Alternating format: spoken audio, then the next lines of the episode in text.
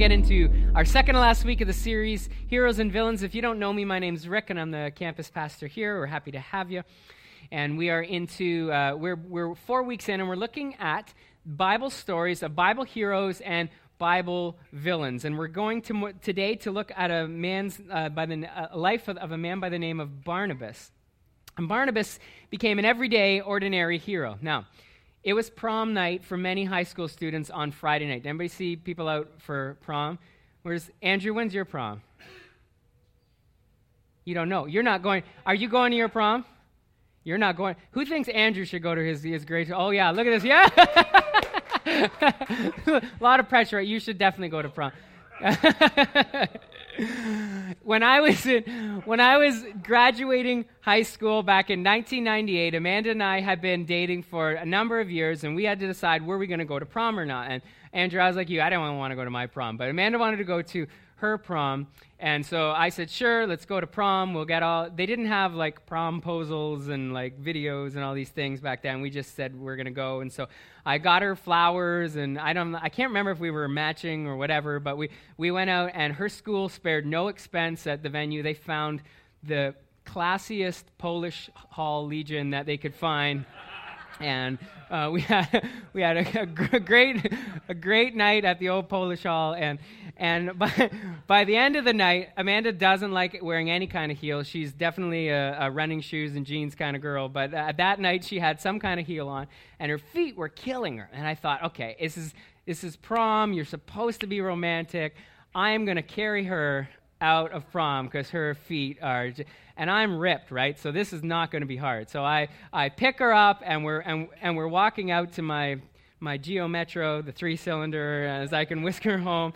And we get to what I didn't realize was a curb. what I thought was, because I'm carrying her, like I can't see my feet, right? Not saying anything about Amanda. I'm just saying when there's a body there, you can't see anything. So as I step down, and I, I have weak ankles, I will mention that. So as, as I'm I'm carrying a person and being romantic, with eyes fixed on the geo, just kind of counting my steps. I can do this, I can do this. And I stepped down, and I not only went over once on my ankle, and then I twisted her. And then, then I went over a second time on my ankle, fell to the ground, ripped my jeans or ripped my pants, bleeding, sprained my ankle, and twisted her back on my way out of prom. That was so, Andrew, you need to go to prom because it's yeah, it's a magical experience that, that you just that you just you can never replace. And Amanda had a back injury. She still has back problems today. We're not quite certain if that was all due to due to me on that night. Needless to say, I did not feel much like a hero on those night on that night. And you know what? It's not easy to be a hero. And as we've gone through our last four weeks we've looked at some of these people and we're like, you know, I'm not, I'm not Samson. And I'm, I'm not the giant villain either. I, am not someone that's going to ruin the world or save the world. It's hard to imagine ourselves in these giant roles at sometimes because we know ourselves and we know we're actually not all that heroic. Like, when's the last time that you would say, Yeah, I did something truly heroic? Could you even say for yourself, Yeah, this was, this was something that I did that I would classify myself as a hero? Most of us, not, not really, right? It's usually a lot easier for us to envision ourselves if you're a, a, comic book person you can imagine yourself as peter parker the, the bumbly guy that can't win the girl that nobody seems to like we can see ourselves in that role when we mess up much more than we could see ourselves as spider-man jumping on different buildings and saving the world but this week we want to take a break from looking at the superheroes of the bible and the supervillains on the extremes and we want to look at the ordinary, everyday hero of the Bible, and his name is Barnabas. Now, Barnabas is a little known New Testament Bible character. And many people sitting in church this morning, you probably don't know who Barnabas is. And if you do know who Barnabas is, you might recognize the name, but you don't necessarily recognize what he did or remember what he did. And much less would you expect to find him in a series when we're talking about superheroes.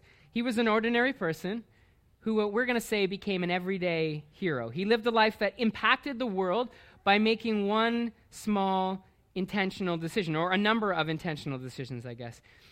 And he was a great inspiration for us this morning because we can see ourselves in the life of Barnabas. But before we get there, I want us to watch a global news clip, which the tech guys wanted us to watch a few minutes earlier. We're going to watch a global news clip of what they called an everyday hero of, uh, of, uh, of, uh, of an artist named JB, and he invested into a guy by the name of Matt Black. Let's watch the global news clip from just a little while ago.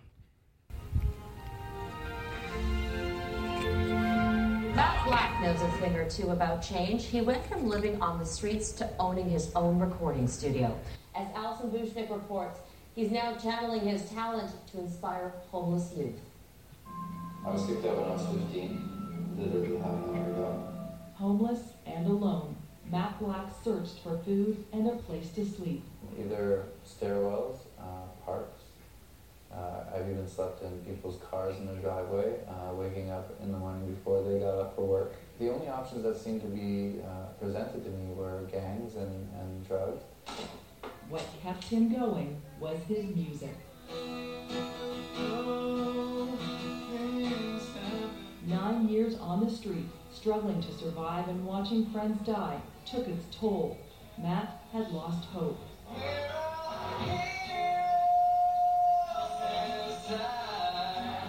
He decided he would play one final gig, and later that night, he would end his life. When I was done, I was going to go to a hotel and do whatever it took. This is that performance. But um, as I stepped off the stage, um, JB was there. Matt had no idea that in the audience was JB, a Canadian hip hop mogul who's also a record label owner. JB was impressed by Matt's talent. Right away, JB gave Matt a place to live and access to a recording studio. Just know that you see something in, a, in somebody and it's got to take that chance for people sometimes. His belief in me, it, like, un, you know, no doubts whatsoever, it, like, changed something in my brain in that moment. And then I knew that the universe had other plans. Two years later, Matt was a homeowner with a successful recording studio of his own, but it wasn't enough. So he started Heroes in Black, a not for profit that changes the lives of homeless youth. Our main goal is to rebuild, inspire, and employ homeless youth. They hold hero training, connecting youth with entrepreneurs. The goal to find out what a young person wants to do and make it happen. This initiative is called Hunger Heroes every month giving out free food and clothing thanks to Ontario-based Hero Certified Burgers. Not only does he do things that are great, he inspires others to be brave, and I think that's the most heroic thing you can do. Do we know which shelters we're getting at that? In less than three years, Heroes in Black has helped close to 50 homeless youth find a job, and they have fed close to 3,000 people, and they're expanding. This is my calling, and I'm here for it. Matt says JB changed his life and now Matt is giving hope and empowering homeless youth. That's why Matt Black is our everyday hero. Isn't that a cool story of an artist like JB looking at one person saying, Hey, I can invest in you and let me see what happens. And then him, um, Matt, passing it on to other people, changing the lives of countless people. And listen, we have a tendency to limit our understanding of what a hero is. We think a hero is somebody that changes the world by big initiatives and impacts thousands of people. When all of a sudden we can see that JB's decision that night changed Matt Black's life and is now in turn changing the lives of countless street youth and in changing lives of people who are donating to this and participating in this. A heroic decision to say, hey, I'm going to believe the best in you and take a chance on you. And very few of us, truth be told, will ever have the chance that one decision that we make will impact thousands? Probably not. But every one of us has an opportunity to make a decision that will impact the world of one person, and we have no idea what impact that decision will have going forward. And we forget that we can be heroes. Gavin and I were talking about the classic story of an, everyday hero earlier. It's, I don't know if you've heard this story, but there's, it's, it's told that there's a man walking on the beach beside the ocean and just covered in starfish thousands of starfish. He's walking along and he's picking one up and throwing it in, taking a few more steps, grabbing another and throwing it in. And somebody laughs at him and says, What, what are you doing? He's like, Well, I'm, I'm, I'm putting the starfish back. And he said, Look around. There's tens of thousands. There's no way you'll ever make a difference. And as he picks another one up and throws it in, he says, Yeah, but it makes a difference to that one. And if we all we can see is the big picture, if we think, man, I can't stop world hunger, you're right. But I can change the life of one person today and help feed one person. I, I can't stop depression. Depression is this big thing that, that's sweeping across our culture. Yeah, but I can go and visit one person who's down and just needs encouragement today. And this morning's message is none other than this is each of us has the opportunity to be an everyday hero going forward today. We have opportunities to make heroic decisions if we would look for chances. And we're going to look at the life of Barnabas and pull out some principles. So let's go to Acts chapter 4. And if you don't have a Bible and you want to borrow one this morning, you can slip up your hand.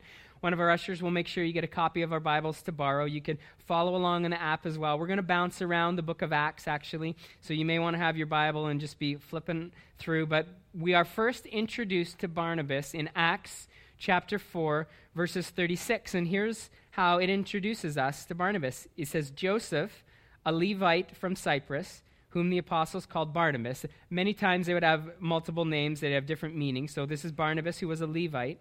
And his name means son of encouragement.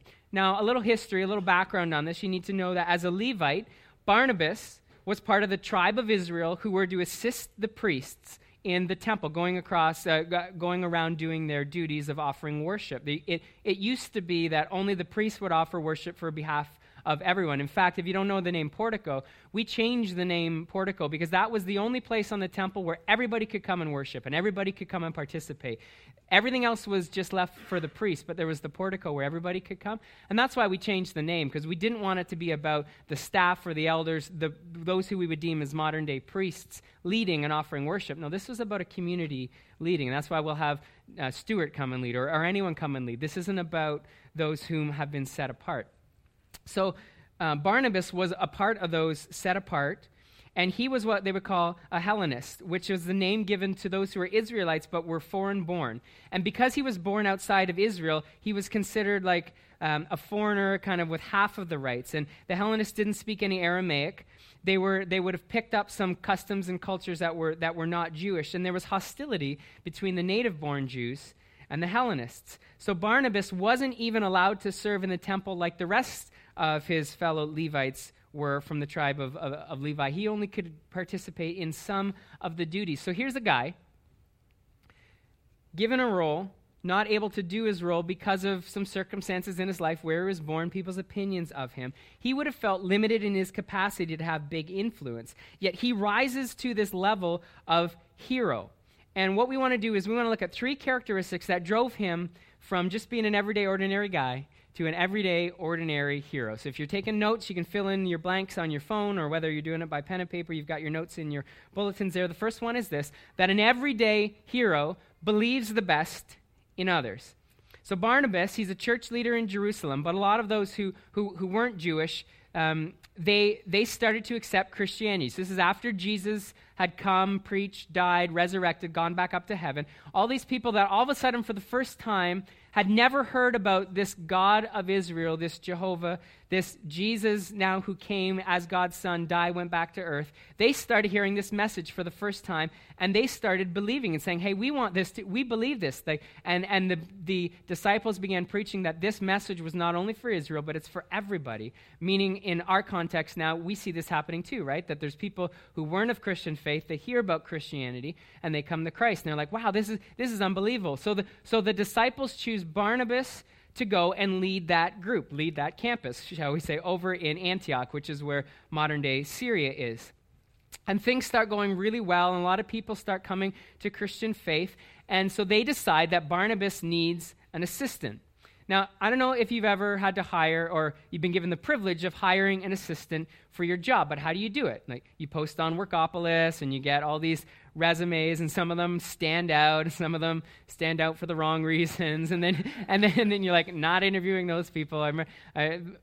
Whenever Mike's hiring jobs here, you get like thousands of resumes for te- teaching jobs are that competitive and there's a, there's thousands of resumes that come in and you've got to sift through to get like you're only going to be able to interview a certain number so you're going to look for the top the ones that stand out and you're going to and you're, you're going to hire those right here at Portico, we hired Colin as an intern because he was local and close, and he said he needed money. So we took him in, and yeah, we'll take anyone really, but.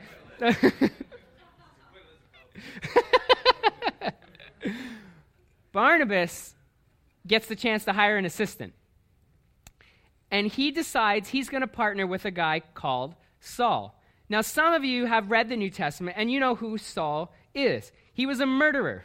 That would have been one of the first things on Saul's resume. I killed Christians. In fact, I not only killed Christians, I rallied other people to kill Christians, and I had them go on a killing tour from city to city, and we would arrest them and kill them. That was one of the things that I did. Now, I've backed off of that lately, so I'm now more. Qu- and I've claimed to actually uh, repented of those ways, and, and now I'd like to help the church. And Barnabas goes, That's my assistant. I want, I want to bring Saul along to become my assistant as I start this church in Antioch. We read this, Acts chapter 9, verse 27. But Barnabas took him, this is Saul, and brought him to the apostles. And he told them how Saul, he told them how Saul on his journey had seen the Lord, and the Lord had spoken to him, and how in Damascus he had preached fearlessly in the name of Jesus. And, and, and Saul, Saul met God on the way to Damascus where he was going to kill people. And, and, and so Barnabas decides, I want you. Now, why on earth would he look at this guy and say, I want you? And this adds context to our, sto- to our story of the everyday hero because he had, he had seen something different about Saul than everybody else had seen about Saul. And he chooses to believe the best in Saul rather than the worst in Saul. Now, what would it take for you to believe in the good that you've seen in people rather than the bad that you've seen in people. Think about it. All of us know people and they have good things and they have bad things. And oftentimes their mistakes, their shortcomings, their failures are the things that stick out to us. And we go, I can't trust that person because A, B, and C. Even though we full well know there's been D, E, and F, good things that they've done, it's been the things and the areas where they've let us down that make us go, I don't believe in that person anymore. They've let me down. I can't trust them. I'm not going to hire them. I'm not going to be there. I don't want them as my assistant. I don't want them on my team. I don't want them in my circle. Maybe even in our families, we do that where we, we begin to separate ourselves. What would it take for you to believe the best in people rather than believing in the mistakes that you see in them? God has proven himself faithful, but at times, even God seems to let us down, doesn't he? We say, I prayed and that never happened. What would it take for you to believe the best in God rather than the times where you feel God let you down? What would it take for you to believe the best in your spouse, even though your spouse may have let you down? Barnabas becomes a hero. You know why? Because he sees the best. He goes, I know that there are times when I'm going to feel let down, and I know that there's things that Saul has done that let others down, but I see what God is doing in him. I see the change and the repentance that's happened, and I'm going to see past the failure and look towards the good. And Saul never becomes the hero of the New Testament. If you know New Testament history, he writes two thirds of the New Testament the book of Corinthians, the book of Philippians, the book of Galatians, the book of Romans, the letters to Timothy. That's all Saul writing these letters. He starts churches all over Eastern Europe. He's the one responsible for spreading the Christian message as it, as it tracks across the globe. Never happens if Barnabas doesn't go, I believe the best in you, rather than believing in your failures and your shortcomings. And later on in his life, we see, we see this pattern repeated in Barnabas' life. He does the same thing for a guy called John Mark. Even though this is, this is a beautiful story. We've got, we've got Saul and Barnabas now going out. They're going to go on one of these, these evangelistic preaching journeys, and they say, Who are we going to take? And Barnabas goes, I want to take along John Mark, because John Mark's a good guy. I believe in him. And Saul goes, No, no, John Mark left us last time. We were halfway across the, they were they were traveling across land, they were traveling across the sea, and he, and he goes, I don't trust John Mark. I don't believe in him. We're not taking him.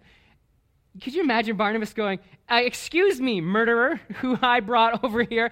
I believe the best in you. How come we can't believe the best in John Mark? And it says when we read in um, when we read in Acts, it says that there was such a sharp disagreement between them that they parted ways, and Saul decided to take Silas but Barnabas believes the best in John Mark, and off they go. And believing the best in others is no small act. It is a truly heroic act to believe the best. There's a story of Jack Welch. I don't know if you know his story. He's the former CEO of General Electric. He led the company for more than two decades, and under his leadership, the company rose in value 4,000%. And his first entrance into the company, he's given a small factory to take, to take charge of. And they're, they're, they're leading this pilot project. And General Electric, of course, they do appliances, they do energy, they do all kinds of things. And he's leading this project called Kaboom. And it's this test project. And, and as only poetic justice could have its way, the whole factory that he was leading went kaboom and exploded, blew up the factory, blew up all of the, all the, the contents, ruined everything. So he's summoned to the head offices of GE in New York. And he's like, I'm going to be fired. I'm going to be sued. Everything's going to happen. And as he sits down in front of these executives, the first question they asked them is they said, What did you learn? the second question they asked them is, What wouldn't you do again? And Jack Welch becomes the CEO of that corporation. They rise to heights they would never have risen to if somebody didn't believe the best in Jack. And there are people who may change the world, but they will never get that opportunity unless you or I give them the second chance.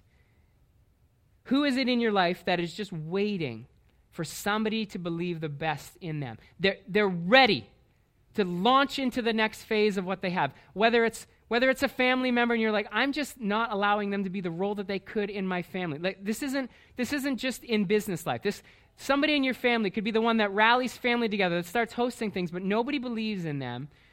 Nobody says, yeah, we're going to let them step into their role. Maybe we've done that with family. Maybe you do have people that report to you in your job, and you're looking at someone and go, that person has some potential, but wow, they mess up a lot. Maybe they're waiting for you to believe in them. We could change the world by becoming an everyday hero by giving someone a second chance. Listen, we are invested in this process as a church as well. We say the only way we're going to grow in volunteers and leaders, and then the only way we're going to grow our church is if those who are serving look around and say, I need somebody alongside me, because it's not just about me doing it. There's probably somebody else that's gifted, and I'm going to ask them to journey with me and learn what I do. We call it our apprenticeship pathway, and we see lives joined together one to one and say, We're serving alongside each other. We're figuring out what it means to serve the church and serve Christ's mission in the world. And an everyday hero sees past the mistake and believes the best in others. I want to read for you as we close this point 1 Corinthians 13. And this is often a chapter that we read at weddings and we hear read at weddings. I'm going to read it out of the, the message version, which is a paraphrase, but it's kind of a more eloquent way. It's, it's one guy's take on what the scriptures are saying, and he's kind of put it into some cool wording for us. But I'm going to read a portion out of 1 Corinthians 13 about loving and believing the best in others. Here's what it says When we believe the best in others, we love them, and love never gives up. Love cares more for others than it does for self. Love doesn't strut, it's, it's not arrogant, right? It doesn't have a swelled head. It doesn't keep score of the sins of others, so it doesn't count the mistakes. It puts up with anything. It trusts God always. It always looks for the best. Love that. It never looks back, but it keeps going to the end. Everyday heroes believe the best in other people. Second thing is this love, love, love. Um, everyday heroes live selflessly. If Barnabas was the one who gave Saul the chance and fought his case to the apostles and sent him on his way, he's the one that did all this, right? Then how come most people who are introduced to the Bible know who Paul is, Saul or Paul, but you don't know who Barnabas is? It's because Barnabas never was worried about taking credit, it was about other people.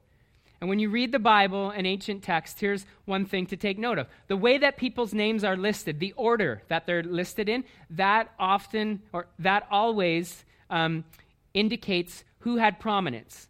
Who was the dominant one in the work that they were doing? They'll list the main author first, they'll list the dominant one, they'll list the main leader first. If you, if, if you look at the list of disciples in Matthew chapter 10, whose names would you expect to be there? We know, here's the way that they're listed Simon, who's Peter, Andrew, and then James and John. Luke, if you go to Luke chapter 6, if he, when he lists the disciples, there were 12 disciples, but the ones whom the story focuses on, it's Peter, Andrew, James, and John. When we go to Mark, all Mark lists is Peter, James, and John first. They list the others, but they list those names first. Why? They took dominance, preeminence in the story. We do it with couples all the time, too. You will more likely, check this for yourself, when you're, re- when you're referring to another couple, you will more likely refer to the one whom you have a more stronger relationship with, or the one that you met first. That's who you'll refer to first. Is it Andrew and Nora or Nora and Andrew?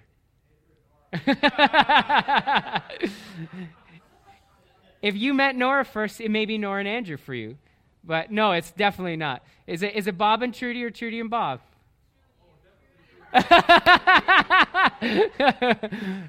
See?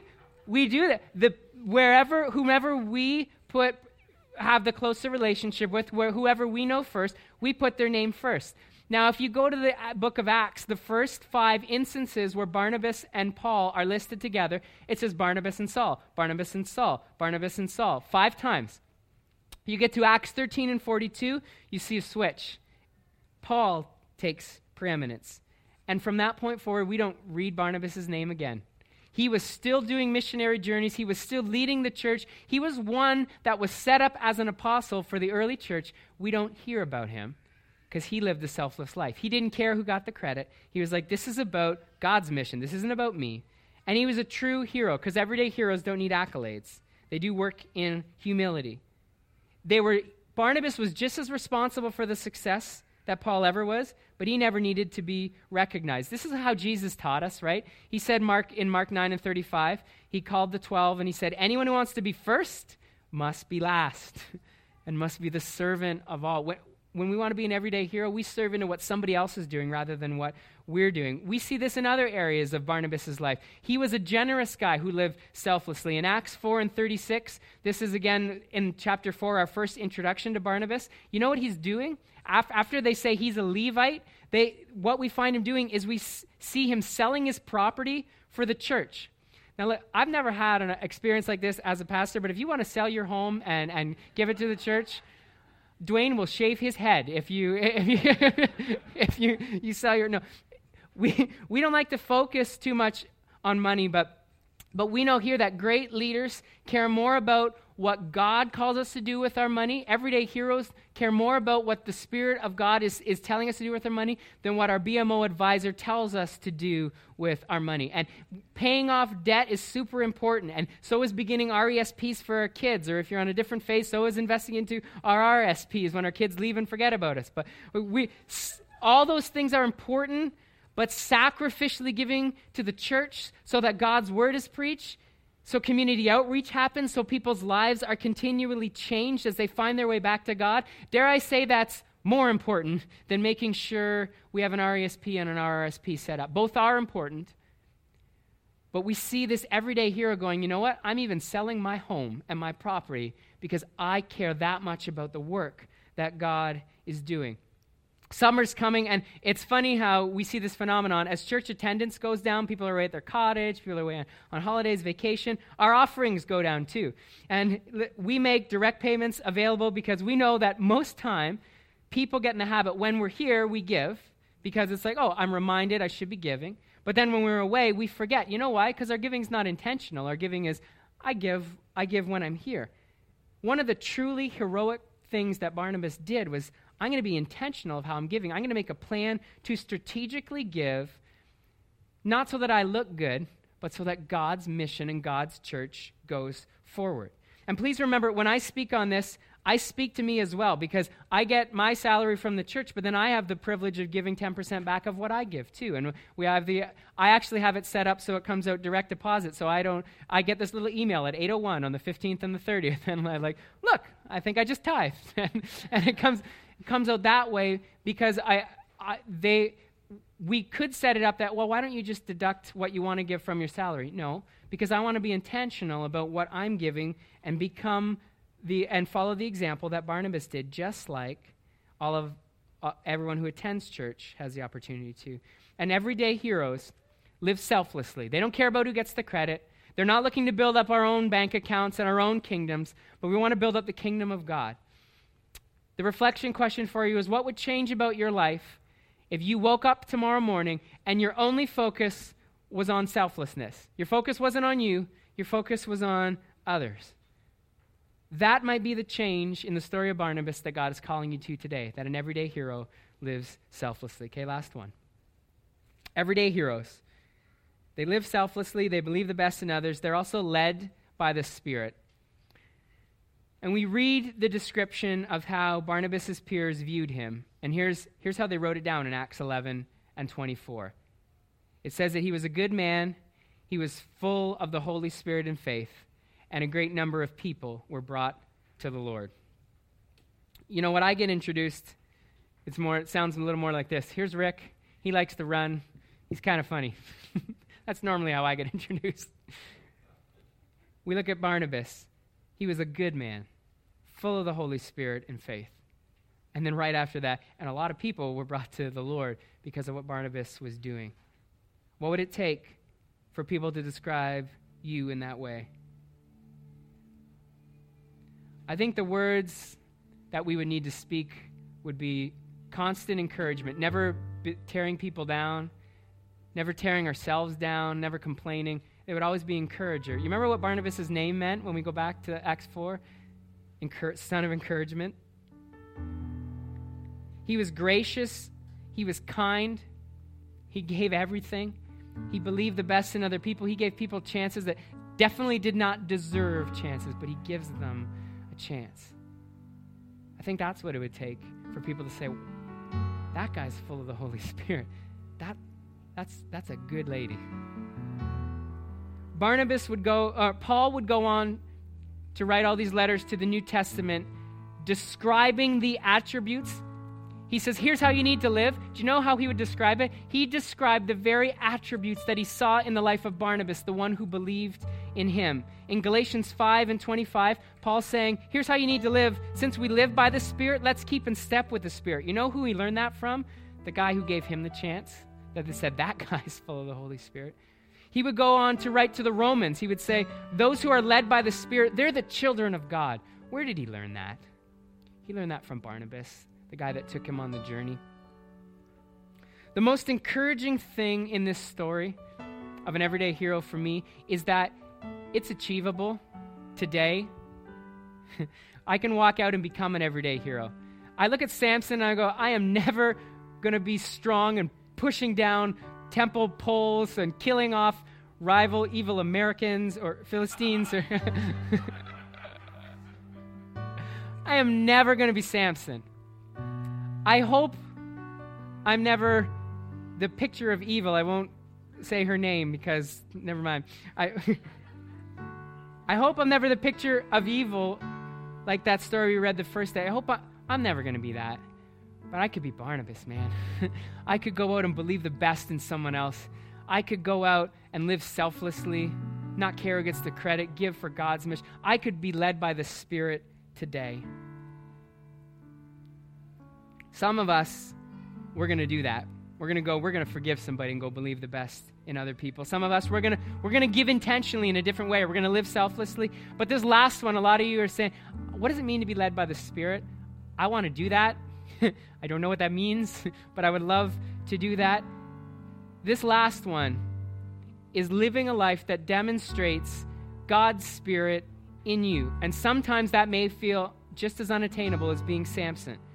We don't feel that we're educated in the Bible enough. We don't feel good enough to have people see God in us. I want you to read Acts 2 this week when you go home. Because the very descriptor of the disciples, they said, Who are these guys? They're ordinary and uneducated people, but I see the Spirit of God in them. And we talked about this at the end of last service last week. The Spirit of God is, is love, showing love, it's showing joy, it's having peace when you shouldn't have peace, when your work is crazy, your life is crazy, but you have peace. It's being self controlled when you want to go off the hand. There's a whole list of things you, you can do a whole study. But the very descriptor of the disciples were that they were ordinary, uneducated people. Do you ever think what they might have read at the eulogy when Barnabas passed away? Here's a story I think they would have read. This was written out by, um, written out by uh, another another preacher, but we're going to read it here as we close. Here's what they may have said in Barnabas's eulogy. Do you ever? I think what Barnabas's funeral must have been like was like this: a man gets up to speak, and it's the Apostle Paul, and everybody nudges each other because wow, that's Paul. He's famous. He says, I persecuted the church. I put followers of Jesus to death and in prison, and nobody trusted me. No one would touch me. But then Barnabas came along and he put his arm around me and said, I'll vouch for him. I stand before you today because of Barnabas. You could be an everyday hero today. Take a chance on someone. Then John Mark gets up. He's an old man by now, and people nudge each other. He wrote one of the Gospels. He's famous. He says, The truth about me is I was a quitter. I'd run away from Jesus and ministry, but Barnabas, he wouldn't give up on me. He saw something in me. I don't know why or I don't know what, but he took me under his wings and said, I'll vouch for him.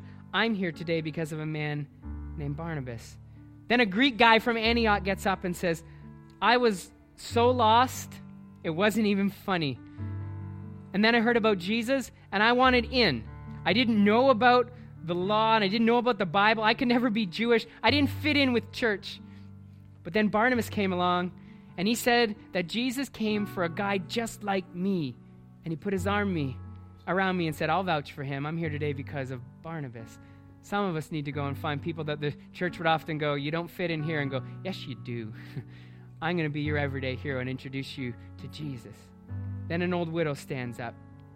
Nobody nudges anybody because she's not famous. She says, I lost everything when my husband died. I had no income. I had young children. I didn't know if I'd make it. And then Barnabas came along, and he quietly sold his property so that I could have something to live on, so that I could feed my children. The church supported me like no one else. I'm here today because of Barnabas.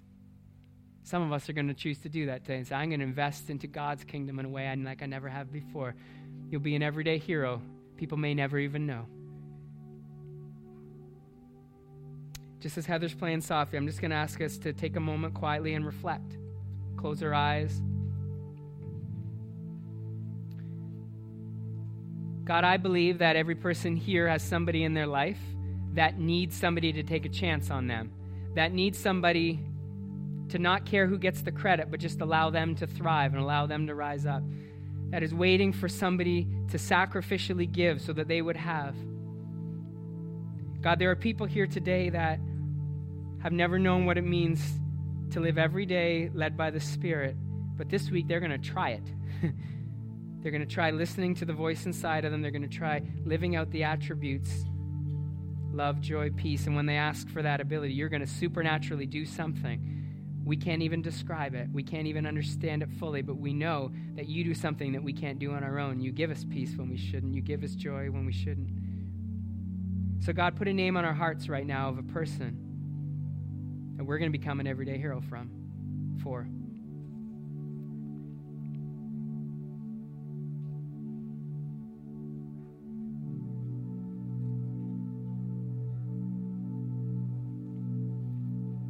Holy Spirit, we believe you're speaking right now.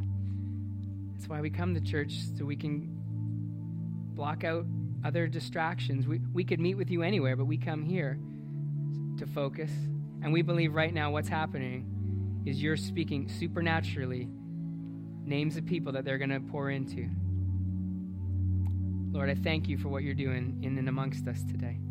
God, I pray you give us the courage to live it out, the boldness to say things that maybe we would never have boldness to say. God, help us to take the chance, become an everyday hero. Thank you, Jesus. We ask this all in your name. Amen.